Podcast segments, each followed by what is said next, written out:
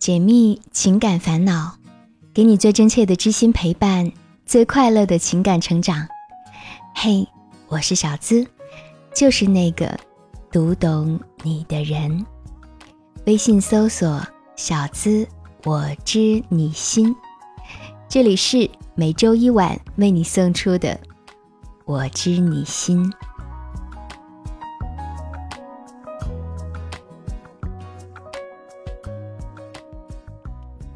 今天的故事主人公，我们叫他方慧吧。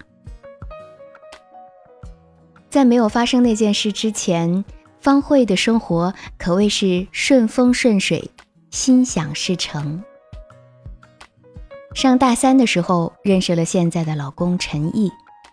虽说是经亲戚介绍认识，开头好像是少了点罗曼蒂克，但是从第一次见面，两个人就相处得很愉快。陈毅大方会几岁，已经步入社会几年了，却丝毫没有把摸爬滚打中学来的精明用在方慧身上，一直很宠她。在一起的头一年，陈毅在成都上班，方慧在外地读书。在这样一份艰难的异地恋面前，陈毅确实表现出了足够的诚意。有同事介绍女朋友，他直接拒绝，表示已经名草有主了。两个人的小打小闹，向来都是以方慧发脾气为开端，陈毅低头认错作为结尾。总之呢，我的错是我的，老婆的错也是我的。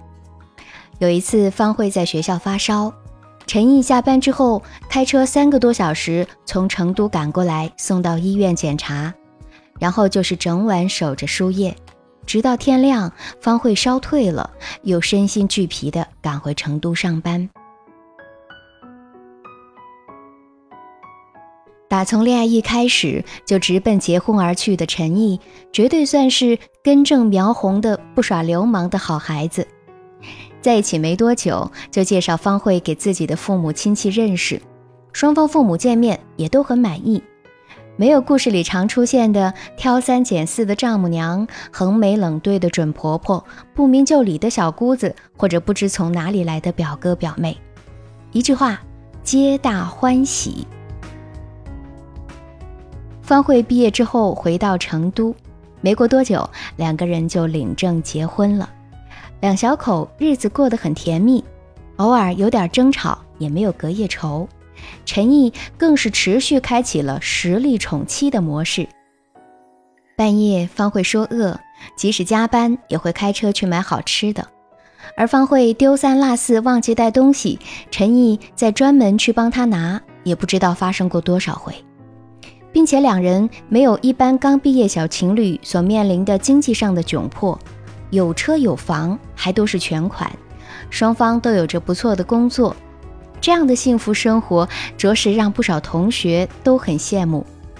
更锦上添花的是，结婚不到一年，方慧怀孕了。这大概就是童话故事里一贯常用来结尾的：王子和公主从此过上了幸福快乐的生活。但是我们知道，这是生活，不是童话。插曲发生在陈毅身上。他跟另外一个女人一起逛街，被那个女人老公的朋友看到。果然，处处都有朝阳区群众啊！知道这件事儿的方慧大受打击。她本来就有感情洁癖，又处在怀孕期间，相比平时更加的敏感易怒。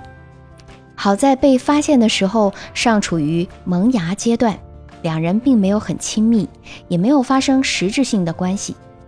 而且事发后，陈毅就跟那个女人断了联系，删除了所有的社交账号。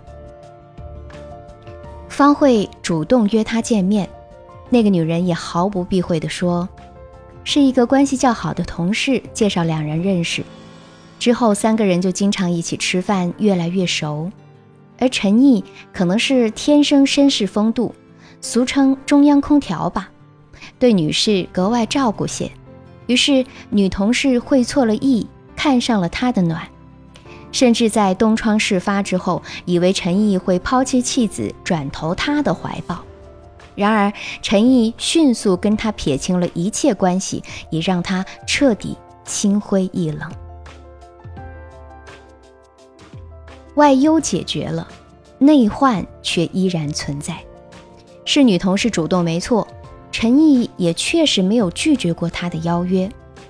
事发之后，陈毅虽然上交了财务大权，能推的应酬一律推掉，回家不是做家务就是带娃，然而还是无法平息方慧的怒火。她没有办法接受老公在自己怀孕期间跟另外一个女人打情骂俏。陈毅还坦白了两个人由普通朋友变为熟人的契机，因为刚结婚不久，陈毅的母亲就去世了。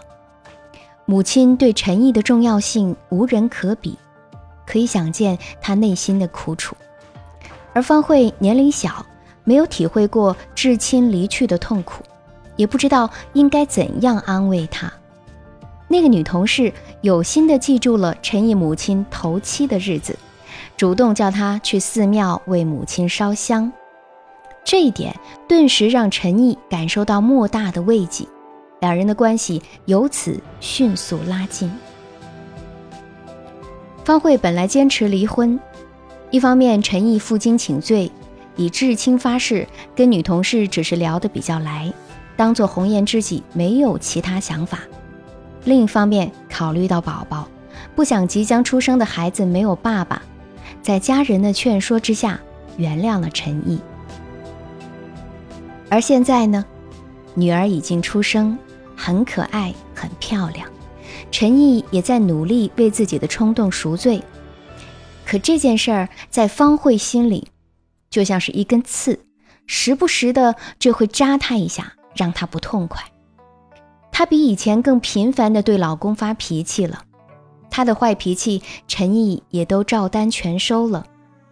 可两人的感情无法回到从前的简单甜蜜，这道心里的坎，到底应该怎么过呢？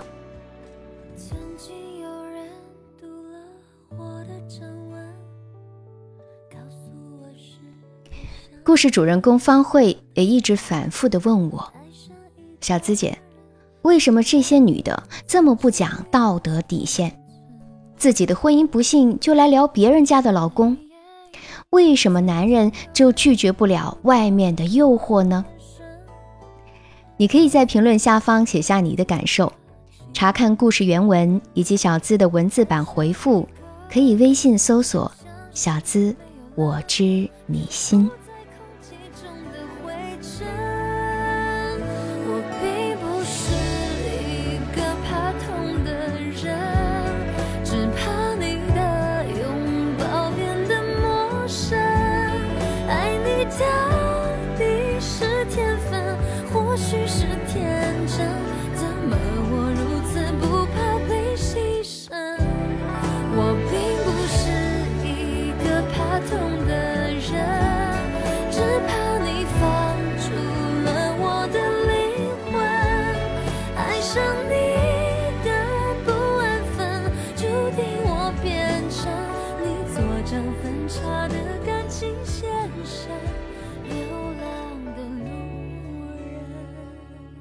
别人的故事，收获自己的感悟。你现在收听到的是《我知你心》。喜欢小资的节目，也记得点击关注，更可以点击我是小资的主页头像，加入喜马拉雅我的专属会员，即可收听全部的私密课程。我想，女人最痛恨的一件事儿，就是老公在自己的怀孕期间出轨吧。但是我从接触过的大量案例中会发现，这段时间却恰恰是男人容易出轨的时候。为什么男人就拒绝不了外面的诱惑呢？我们单从女人怀孕的时候来说，一方面，妻子怀孕之后，夫妻两个人都会自觉的终止或者减少性生活的次数，而在此时。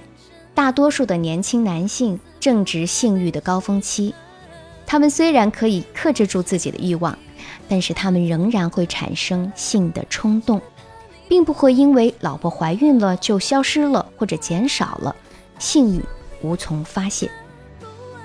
另一方面，老婆怀孕了，家庭即将诞生一个新的生命，这本来是一件高兴的事儿，但是对于准爸爸们来说，可能就是压力的开始了。夫妻关系容易在这个时候变得紧张。如果此时怀孕中的女人一味只顾自己的感受，对男人的变化毫无察觉，或者当家庭开始变成矛盾冲突不断的战场的时候，也会加大男人出轨的几率。一句话，你不给你家男人温暖，那自然会有别的女人愿意投怀送抱。那些所谓的成功男人找小三，真的只是贪图年轻的肉体和活力的容颜吗？这只是很少的一方面。你看看电视剧《我的前半生》里，那个玲玲是如何成功上位的？这个年龄段的男人最渴望的是什么？是被需要、被尊重的感觉。婚外情往往就是来源于男人对婚姻的不满。还有一种情况是什么呢？女人怀孕了，家里呀有一个甚至是好几个老人，好吃好喝的伺候着。好像是给老公减轻了家里的压力，让他在外面安心的工作养家。可是实际情况呢，却是这个男人在整个孕期的过程当中没有任何的参与感，心态上他也是一个局外人，而且有着大把空闲的时间。自然，这种状况会给他的出轨提供了有利条件。对于被出轨的一方。说实话，这种伤害，每个遇到类似情况的女人都会像方慧一样纠结，除非夫妻两个人没了感情。所以，对于方慧提出的一连串的问题，我特别能够理解她的焦虑与无助。好在发现及时，老公并未走得太远。老公陈毅出轨之后的种种表现，其实也表明了对婚外的这个第三者啊。并没有太深的感情，只是控制不住原始的欲望，偷偷开了小差。而方慧，她所有的痛苦，表面上看是因为遭遇背叛，实质上却是没有办法接受一直幻想的完美被打破了。她应该是没有经历过什么挫折打击的顺境中的女生，对于人性有着单纯的美好、一厢情愿的想象。可她所想象的是，老公一直会任劳任怨对自己好，哪怕这并不是我们每个人都要面对的真实人生。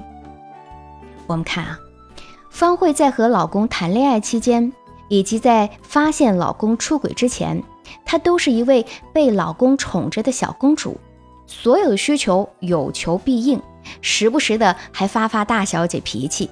基本上，她不会站在老公的角度去思考问题，不懂得老公的内心所需，这才会容易被一个深谙人情世故的女人钻了空子。方慧所说的所谓的感情洁癖，不是没有办法接受背叛，而是无法面对自己和挫折的一种托辞和逃避。说实话，男人开小差，女人没有不痛苦的。而痛苦之后的选择却是因人而异。有一些老婆在痛苦过后马上着手于自我救赎，这样的女人往往是理性、冷静、深刻、成熟，比一般的女人更加了解人生，也更加懂得婚姻的本质和意义。同样是怀孕之后面对老公的出轨，我们来看看马伊琍她的处理态度。在文章与姚笛出轨事件爆发之后，马伊琍以一句“恋爱容易，婚姻不易，且行且珍惜”，表达了自己对婚姻和爱情的态度。这不仅是宽容与理性，也让文章得以回归了家庭。再来看看这几年马伊琍的变化，更是让大家拍手称赞。健身啊，和朋友们聚会呀。连续几部热播剧重回了大众的目光，在拍戏的过程当中还成为背奶妈妈。这一系列的行为都让我们看到了一个全新的马伊琍，这是一种不惧、惧怕的惧。大家对他的眼光不再是同情和可怜，而是由衷的赞美。从他的身上，我们也看到了越来越多的光彩和自信。现在，他给人的第一印象是马伊琍，而不是一个出轨男人的妻子。所以，方慧。你既然选择原谅这个出过小差的男人，真想要和他有个长远的未来，就要从心里真正去试着原谅。请先控制好自己的情绪，不要头脑发热的时候总是旧事重提，一直拿出轨这件事儿试图道德谴责他，乱了自己的方寸，还不断的用语言和行为来试探你自己在对方心目当中的位置。我们要知道，所有的挽回都不是目的，自己的幸福才是目的，对吧？那既然你选择了给双方机会重新开始，那么这里面有很关键的一个点，就是我们一定要下定决心把心中的那根刺儿拔掉。如果不能拔掉，即使你们继续持续婚姻，那也是悲剧，而不仅悲剧的是自己。更悲剧了，孩子。很多的家庭说起来是男人出轨毁了这个家，实质上却是女人的选择毁了这个家。他出轨了，你完全可以扔掉他，但是请不要在扔掉他的同时，你也扔掉了自己的人生，好不好？婚姻需要爱情，但是爱情绝对不是婚姻的全部。而伴侣的意义也不仅仅是爱人，他更是你的搭档。所有的合作伙伴都有背叛的潜质。如果仅仅因为一次不走心的背叛，你就抛弃了整座围城，最终的结果只能是剩下自己在那儿暗自神伤。所以说，出轨之后要修复婚姻关系，首先就是信任的修复。其次才是爱的感觉的培养，以及学习新的关系模式。那关于这一部分一系列的学习，啊，大家也可以选择一段时间的一对一情感心理咨询，但最终的帮助都是来源于你自己。现在我想问问方慧，你到底要老公怎样做，你才肯重新信任他？你也可以列出你的条件。然后请老公按照你所说的做，内容也许包括了，比如说啊，老公将手机的密码共享给你，授权你可以随时登录检查，可以允许老婆随时查岗，随时翻看检查自己的手提包、各种文件夹等等。还比如可以详细的向老婆报告自己的行踪，并允许老婆来核实，杜绝一切与异性单独密切接触的机会。因为工作性质没有办法避免的时候，要及时向老婆汇报等等。又比如，两个人要共同拟定出这样的过程需要多长的时间？一般是至少三个月。老公呢，要允许老婆发泄情绪，当她哭泣或者说痛苦的时候，紧紧地抱住她，并且轻轻地告诉她，永远都爱她。那这些具体条件呢？你们两个人可以商量，一定是商量啊！我会建议出轨之后的男人啊，不要问你老婆为什么提出这么多这么多的要求，只要那样做，她能够消除疑虑，感觉好一些，你照做就好。总的来说，男人这段时间需要无条件的接受挽回信任过程当中自己心理上的压力，谁让你是过错方呢？最后，我也想对女人说：，当你选择留在一个男人身边，你就该信任他；如果你选择留下却不信任他，那你就已经失去了一种更好的生活方式。所以呀，不要继续放任自己哭泣悲伤了，一味的情绪发泄是于事无补的，解决问题才是正道。静下心来，问问自己。到底怎样做才能放下呢？如果真爱你们的孩子，请你真正彻底的放下。如果实在放不下，那就请坚定不移的离婚。好，我们来看看评论互动区。上期节目点赞量最多的评论是救人评论说：“你看多可惜呀，我们每个人从陌生开始，故事的最后又难免变成熟悉的陌生人。相遇可能是最美好又最悲伤的事儿，最重要的东西总是先消失，因为心爱，所以忍不住去消耗。人生啊。”所有猝不及防的相遇，却都像是蓄谋已久的离散。运气都用来相遇，陪伴就成了奢侈。哎呀，救人！小小的年纪说出的话倒是挺深刻的嘛。同时，要特别感谢赞助节目的你们。按照赞助榜单的排名，依次是雪域无雪。行走在指尖上，WGC 二十四重人格，安德星 Lucky 灰机木刹车，还有 Lilin Independent Man 老朋友了，以及两位新朋友胖丫申金华申金华。呵呵我在看榜单的时候，上一秒还是行走在指尖上。下一秒就变成了雪域无雪，那也恭喜你继续蝉联榜单冠军。I love you。截止到目前，本期榜单冠军依然是雪域无雪，总榜冠军依然是雪域无雪，么么哒，也谢谢你。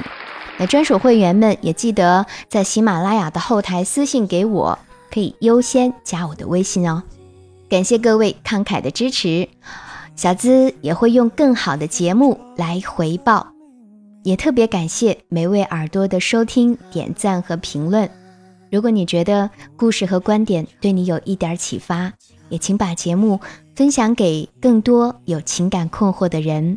如果你也想上节目，成为故事的主角，可以把你的情感倾诉故事直接发送到我的邮箱，记得是故事幺七二八五二八四四。at qq 点 com，想要节目背景音乐，查看本期文稿，收听我的更多节目，都可以关注小资的微信公众号“小资我知你心”，和我近距离互动。你还可以在新浪微博同样搜索“小资我知你心”，解密情感烦恼，给你最真切的知心陪伴，最快乐的情感成长。我是小资，就是那个读懂你的人。下期节目我们再会。